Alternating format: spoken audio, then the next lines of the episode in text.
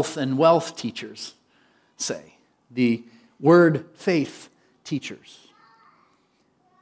They say if we just had enough faith, everything would be all right. Both of those are false responses to trouble and pain in the Christian life. On the other hand, many well meaning Christians are impatient with other Christians who are under long suffering. They often say, you know, you just really need to let go of this and trust God more. That's always good advice, isn't it? It, it, it? That's always good advice. That's always correct advice. But sometimes that correct advice just need, you just need to close your mouth and wait, even though it's correct advice.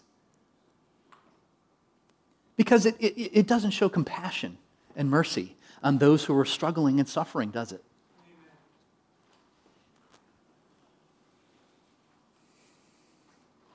Trusting God is never, ever a bad idea, but it's also important for us to be patient with each other as we work through the difficulties of our lives.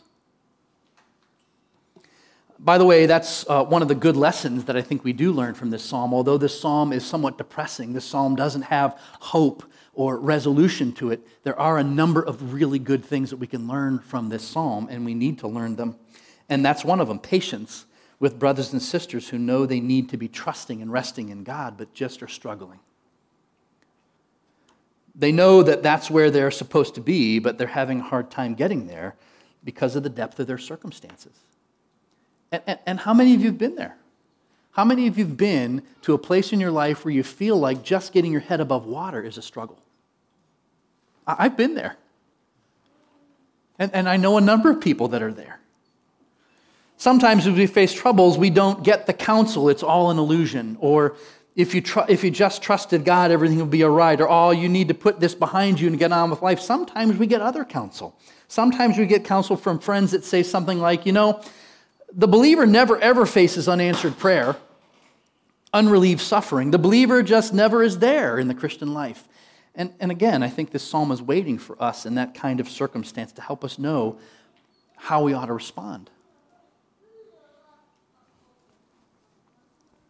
Still, some people come to the passages like this and say, ah, this teaches us that there are no answers. And so the answer is to realize that there are no answers.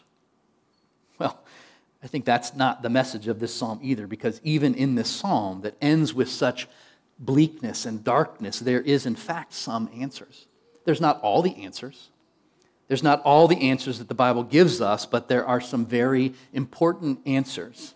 So let's read the passage this morning and let's dive in and search God's inspired answers to some of life's difficult circumstance. So if you have your Bibles open, if you don't have your Bibles, you'll find it on the screen in front of you. A song, a psalm of the sons of Korah to the choir master, according to the Mahalath Leannoth, a maskil of Heman the Ezrahite. Right off the bat, we find out who wrote the psalm. Heman the Ezrahite, who was one of the sons of Korah. You know what, you know what the sons of Korah did?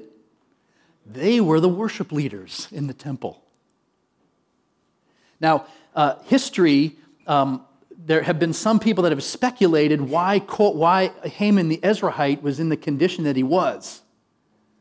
And some have speculated. I'm going to throw this out here. I don't know if there's any truth to it, but some people have done some research and they have believed that Heman, who was part of the choir, one of the choir leaders, one of the worship leaders, had a skin disease, developed a skin disease later in life. And you know, according to the laws of the Old Testament, if you have a skin disease, you can't go into worship. And so he was kept from going into the temple to worship because of that skin disease. Again, I don't know the circumstance or situation. A lot of times, those of us who are in the struggle or the difficulties we don't even understand sometimes the circumstance, do we? We can't put our finger on what is causing us to struggle, but we just know we're feeling low. O Lord God of my salvation, I cry out day and night before you. Let my prayer come before you. Incline your ear to my cry. For my soul is full of troubles, and my life draws near to Sheol. I am counted among those who go down to the pit. I am a man who has no strength, like one set loose among the dead. like the slain that lie in the grave, like those whom you remember no more, for they are cut off from your hand. You have put me in the depths of the pit, in the regions dark and deep. Your wrath lies heavy upon me, and you overwhelm me with all your waves. You have caused my companions to shun me. You have made me a horror to them. I am shut in so that I cannot escape. My eye grows dim through sorrow. Every day I call upon you, O Lord. I spread out my hands to you. Do you work wonders for the dead? Do the departed rise up to praise you? Is your steadfast love declared in the grave or your faithfulness to, in Abaddon? Are your wonders known in the darkness or your righteousness in the land of forget, forgetfulness? But I, O Lord, cry to you. In the morning, my prayers come before you. O Lord, why do you cast my soul away? Why do you hide your face from me? Afflicted and close to death from, from my youth up, I suffer your terrors. I am helpless. Your wrath has swept over me. Your dreadful assaults destroy me. They surround me like a flood all day long. They close in on me together. You have caused my beloved and my friend to shun. My companions have become darkness. Whoa. I just, I just want to go, whoa. I was looking online this past week to see if there were any contemporary songs that have as their background Psalm 88. I did find a couple. There's, there's, a, there's a group out there that takes the Psalms and just puts music to them. But you know what? The song that they put together reflected nothing of the, of the, of the, the depth of, of sorrow that this guy felt. It was all happy, happy, joy, joy, using this psalmist's words. And I think the people that wrote that song were out of touch with reality. But I found no other music, not even old hymns, that had Psalm 88 as the foundation, as the reason that the author wrote these hymns. What do you sing when you're in a valley? What, what do you sing when you feel like life's, life struggles are, have overcome you? I think Psalm 88 is there to express some of the great truths of the Christian life for us. And I want to look at those together with you. And I want you to see there's really four parts in this psalm. And we could outline it in various ways, but uh, verses 1 and 2 show us an unanswered prayer. The psalmist is praying and he doesn't feel like he's getting the answers. Then in verses 3 through 9, the psalm affirms that God is, seems to be behind the psalmist's troubles. He, he's pointing the finger at God and saying, You're the reason I'm where I'm at. And then verses 10 through 12, the psalmist raises an argument with God. And I think it's an important argument with God that teaches us something about the finality of death as well as the hope of the resurrection. And then finally, in verses 13 through 18, we see that this prayer is still unanswered. And that in the end, in and of itself, has a message for us. So let me walk through the psalm in each of these and then point out a couple applications at the end that I think we can find some hope from this morning. First two verses O Lord, God of my salvation, I cry out day and night before you. Let my prayer come before you. Incline your ear to my cry. In other words, the psalmist is saying, I've been pleading for your help, but it's like you haven't heard me. The psalmist has lifted up a petition, a prayer, a request for help, but that petition has not gone past the ceiling. And this is the first point in your map. Sometimes even strong believers feel as if their cries for help have gone unheard. Sometimes even strong believers feel as if their cries for help have gone unheard. And that means that in those circumstances, we need to be careful not to be like Job's friends. And tell Job that if Job had just not sinned, or if he would just get around to repenting, or if he would just trust God more, then everything would be okay. And we do that, don't we? And you know why we do that? Because we, we don't really want to deal with the pain of other people. We don't want to enter in with them. And so we give the glib responses that some Christian communities have come, become, become known for. And I don't think that we can be like that as a true community of believers. We can't give the glib answers. We have to be willing to enter into people's pain. And no, it's not fun. But we have to be able to do that. We have to get to the point of recognizing that we need each other in this, in, in this life, in these struggles, in these difficulties. You know, there are seasons when strong believers feel as if their prayers have not been heard. And thankfully, this psalm reminds us of that. If that weren't the case, there really would be a cause for despair, wouldn't there? If you were going through a season where a prayer had not been heard and you thought that the Bible teaches that true believers never go through those seasons, then what are you going to think about yourself? You're going to think somehow that maybe you're unspiritual or maybe you didn't use the right words when you prayed.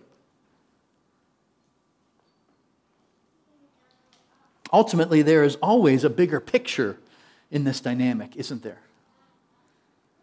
I think we also know that when we're in the midst of that battle of prayer and we're praying for the conversion of a loved one for years, I, I, I remember hearing my grandmother tell stories that for years she prayed for her children to come to Christ. For years and years and years and years, and she never let up. Or that um, a deep, deep burden to bear when that answer has not been given that our heart so longs for. I, I know Elizabeth and I have friends, uh, couples that have tried to have children for years and years and years and have struggled and have gone to the clinics and have tried every trick in the, in the, in the world to have children, and they can't. And we keep praying for them, though. We keep persevering. When the word of mercy and relief and grace and miracle has not occurred, it's difficult, isn't it? It's a difficult place to be, and that's where the psalmist is. Feeling as if his prayer has not been heard. And again, I think that teaches us, as other Christians who are not going through the struggle, that we need to be sensitive and supportive to our brothers and sisters when they're in that circumstance. The second part of the verse you see in verses 3 through 9 For my soul is full of troubles, and my life draws near to Sheol. I am counted among those who go down to the pit. I am a man who has no strength, like one set loose among the dead, like the slain that lie in the grave, like those whom you remember no more, for they are cut off from your hand. You have put me in the depths of the pit, in the regions dark and deep. Your wrath lies heavy upon me, and you overwhelm me with your waves. You've caused my companions to shun me. You have made me a horror to them. I am shut in so that I cannot escape. My eye grows dim through sorrow. Every day I will call upon you, O Lord. I spread out my hands to you. And again, I think the psalmist is basically saying, Lord God, I have got one foot in the grave and you're pushing me in.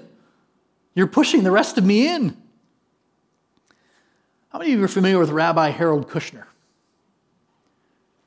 Rabbi Harold Kushner wrote a book, and for many, many years it was, it was received in the Christian community why bad things happen to good people. I don't recommend that you get it because it's not biblical.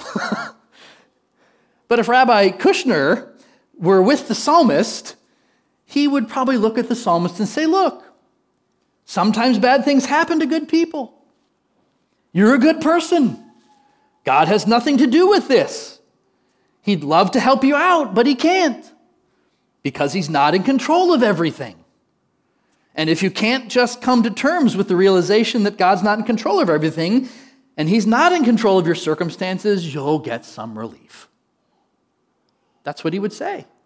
God is not in control. And once you come to that circum- once you come to that conclusion, then you'll get some relief. There is no relief in that. The psalmist knows God is in control. The psalmist knows that God is sovereign. I find it interesting that when you look through the book of Job, that Job never entertained the thought that God was not in control of his life. Job struggled, didn't he? Job questioned God and he challenged God, but he never questioned that God was out of control.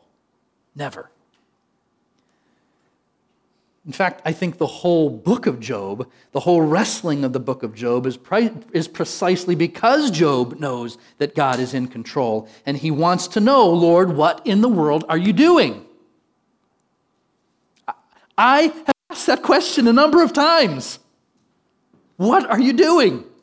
Where are you? Nowhere does Job get comfort from the thought, oh, I, I didn't realize that you're not in control, God. The psalmist knows that too. He never tries to find comfort from saying, Oh, I understand now, God is not in control. That's, this isn't his fault.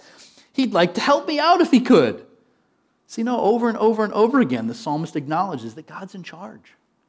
And see, I, I find no comfort in, in the worldly philosophy that fate is weaving its, its, its thread through my life.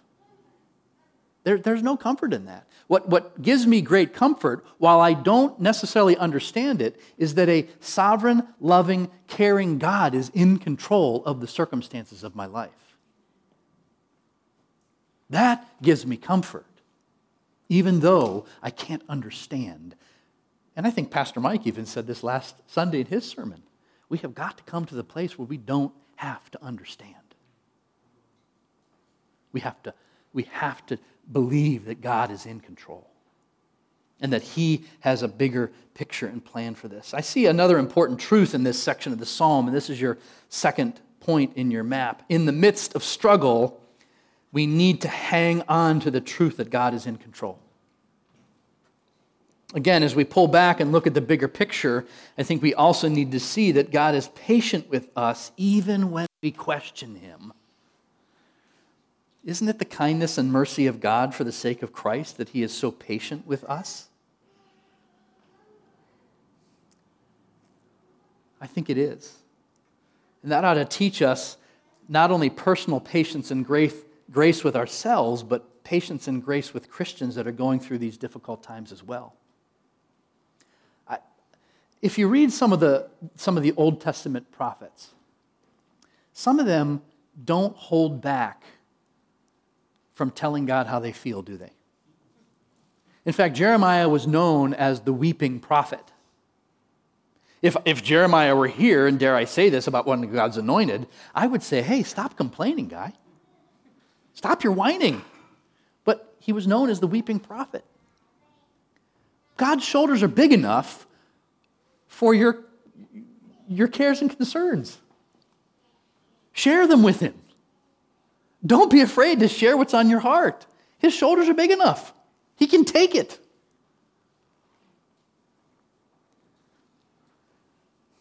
If the Lord can bear it, we ought to be able to bear it too for each other. In fact, doesn't the scripture call us to bear one another's burdens? Here's the problem with bearing one another's burdens the Bible calls us to bear one another's burdens. The other challenge is are you willing to share your burdens with others? It has to go both ways, friends. You can't do this by yourself. You can't do this life by yourself. You can't do the Christian life by yourself. And you can't do a struggling Christian life by yourself. You've got to be willing to share. You've got to be willing to open up your heart. You've got to be willing to get rid of this perspective Christian guys don't cry. Or Christian women, they have it all together, so I can't, I can't give this perspective that I'm weak and I'm struggling. And we do that, don't we? I've got it all together. The next section, verses 10 through 12. Do you work wonders from the dead, for the dead? Do you hear an answer already? If you remember the gospel, you should hear an answer already. Do you work wonders for the dead? Do you depart do the depart rise up to praise you? Is your steadfast love declared in the grave and your faithfulness in Abaddon? Are your wonders known in the darkness or your righteousness in the land of forgetfulness? And I think the psalmist has come up with a pretty clever argument, though he thinks. Here's his argument Lord, you really need to hear my prayer. Here's the argument I want to praise you, God, but I can't do that if I'm six feet under. I can't praise you from the grave. I can't witness to your wonders. I can't tell people about your righteousness. I can't tell about your justice, your faithfulness, your mercy if I'm dead. So please hear me, answer my prayer. And you know, I think there's a lot to learn from the psalmist's statements here. For one thing, the psalmist has, has not forgotten that his purpose in life is what? To glorify God. That's still his purpose in life. Struggles and difficulties don't change our purpose in life. Our purpose is still to glorify God in the midst of that. And, and, and one of my favorite lines in the book of Job is Though he slay me, yet I will still praise him. I will still praise him. Lord, he says, Will you perform wonders from the dead? And do you hear God? As a matter of fact, yes, I will. Will you depart spirits? Will departed spirits rise and praise you? And God says, as a matter of fact, your Old Testament believer, they will. Will your loving kindness be declared in the grave? Yes, it will, my son. My son's grave. All pain and suffering has as its backdrop the death and resurrection of Jesus. All our pain and suffering really gains perspective when we see that God's Son came and took on our nature and bore all our infirmities. He is always, Jesus is always the answer to pain and suffering. He is always, none of us will experience the kind of separation that Jesus felt from his Father. None of us.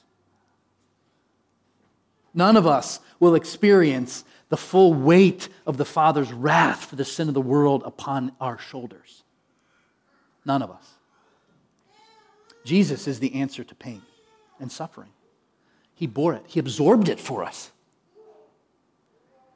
And, that, and that's what the psalmist couldn't see. He couldn't see that. But he still trusted in God. The very finality with which the psalmist views death, I think, serves as a highlight for the Christian hope of resurrection. There is hope of resurrection and, and other religious systems don't have a hope of resurrection. Even, even in some of the Eastern religions where reincarnation is the goal, that's not resurrection.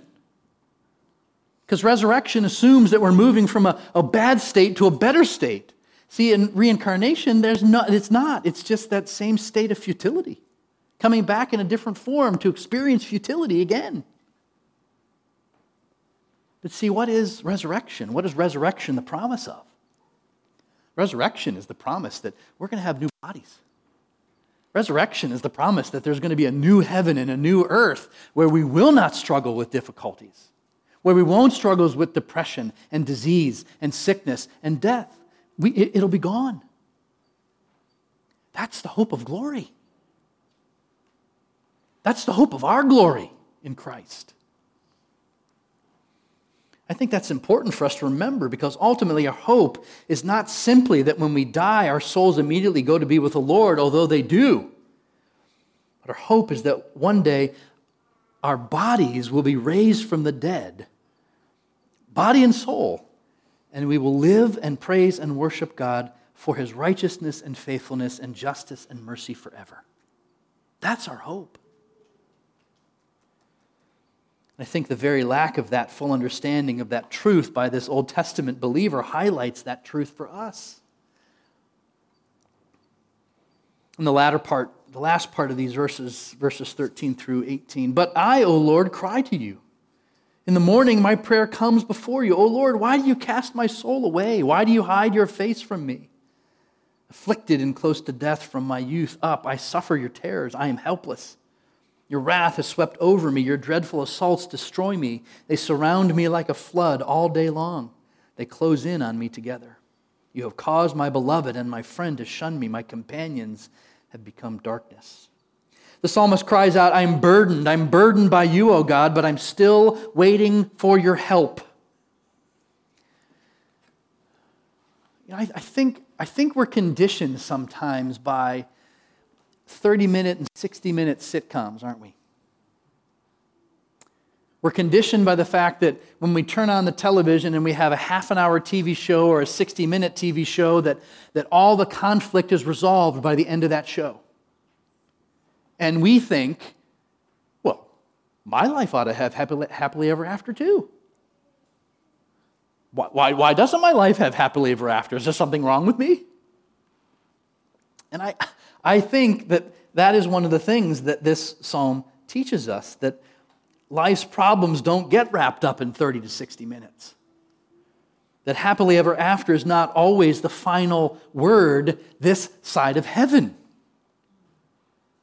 It's not.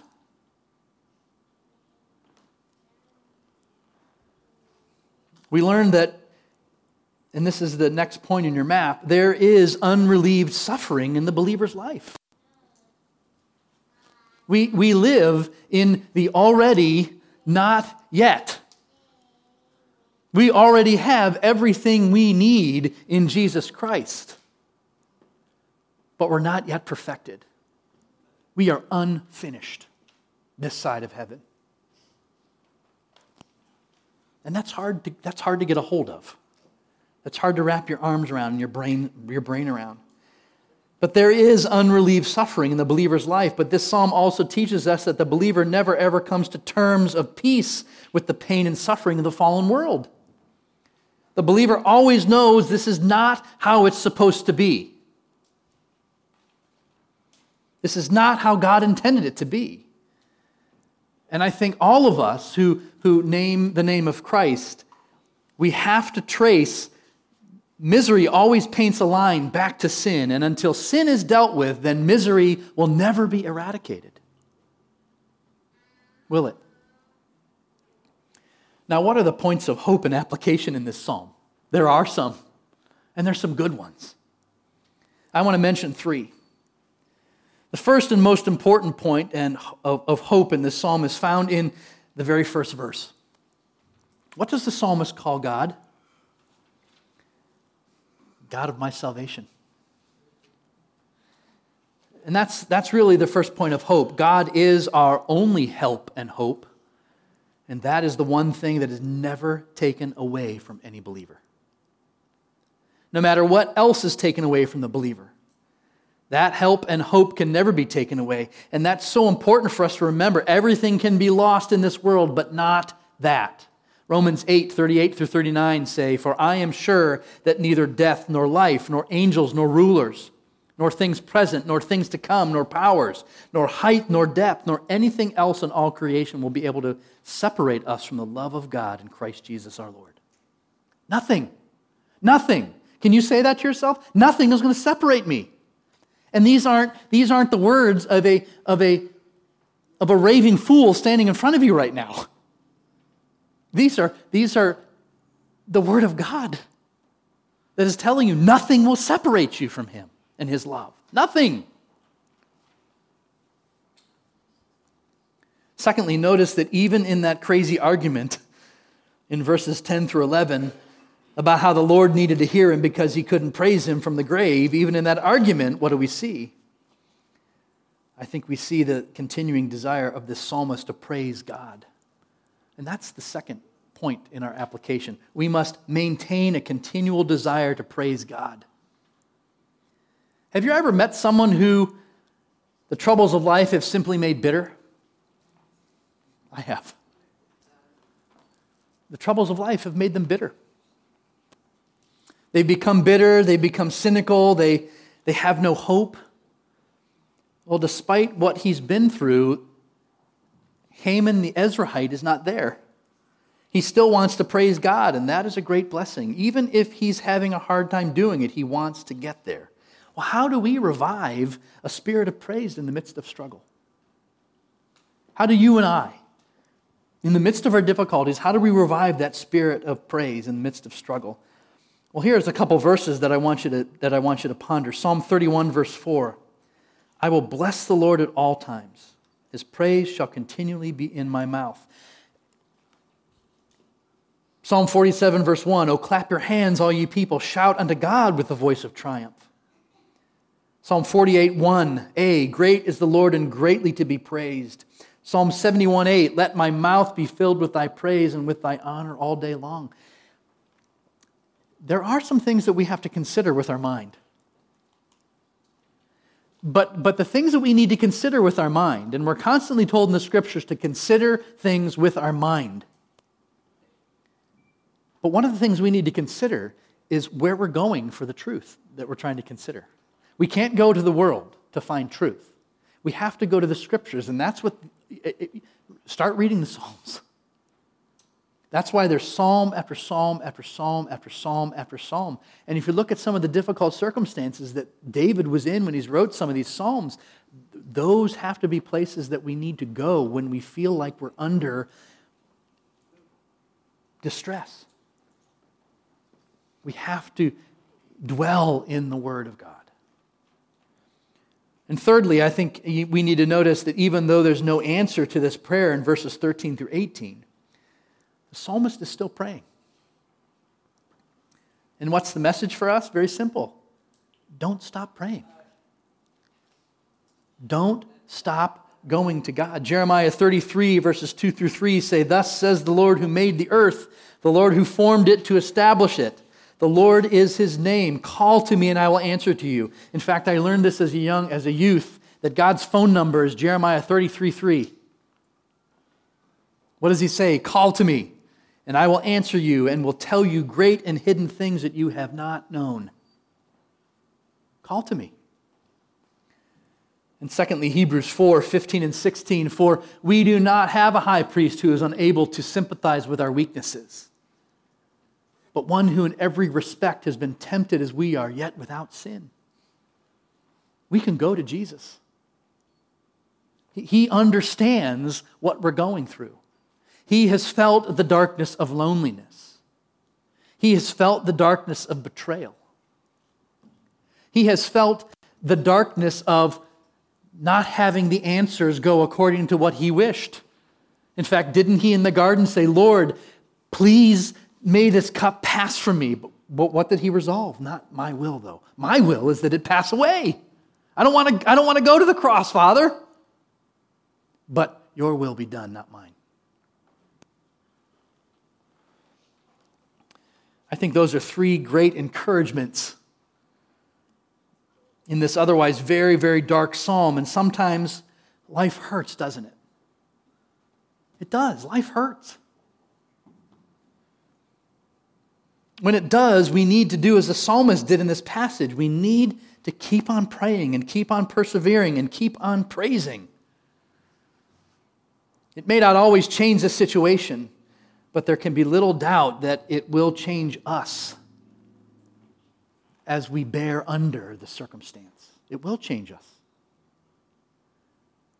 You know, the word, one of the fruits of the Spirit is long suffering. And what's, what's long suffering mean? A long, long patience under difficult circumstances. And, and that's what God wants to build in all of us as we work through this life and prepare for the next. C.S. Lewis is one of my favorite authors, and I don't have an opportunity to read him enough.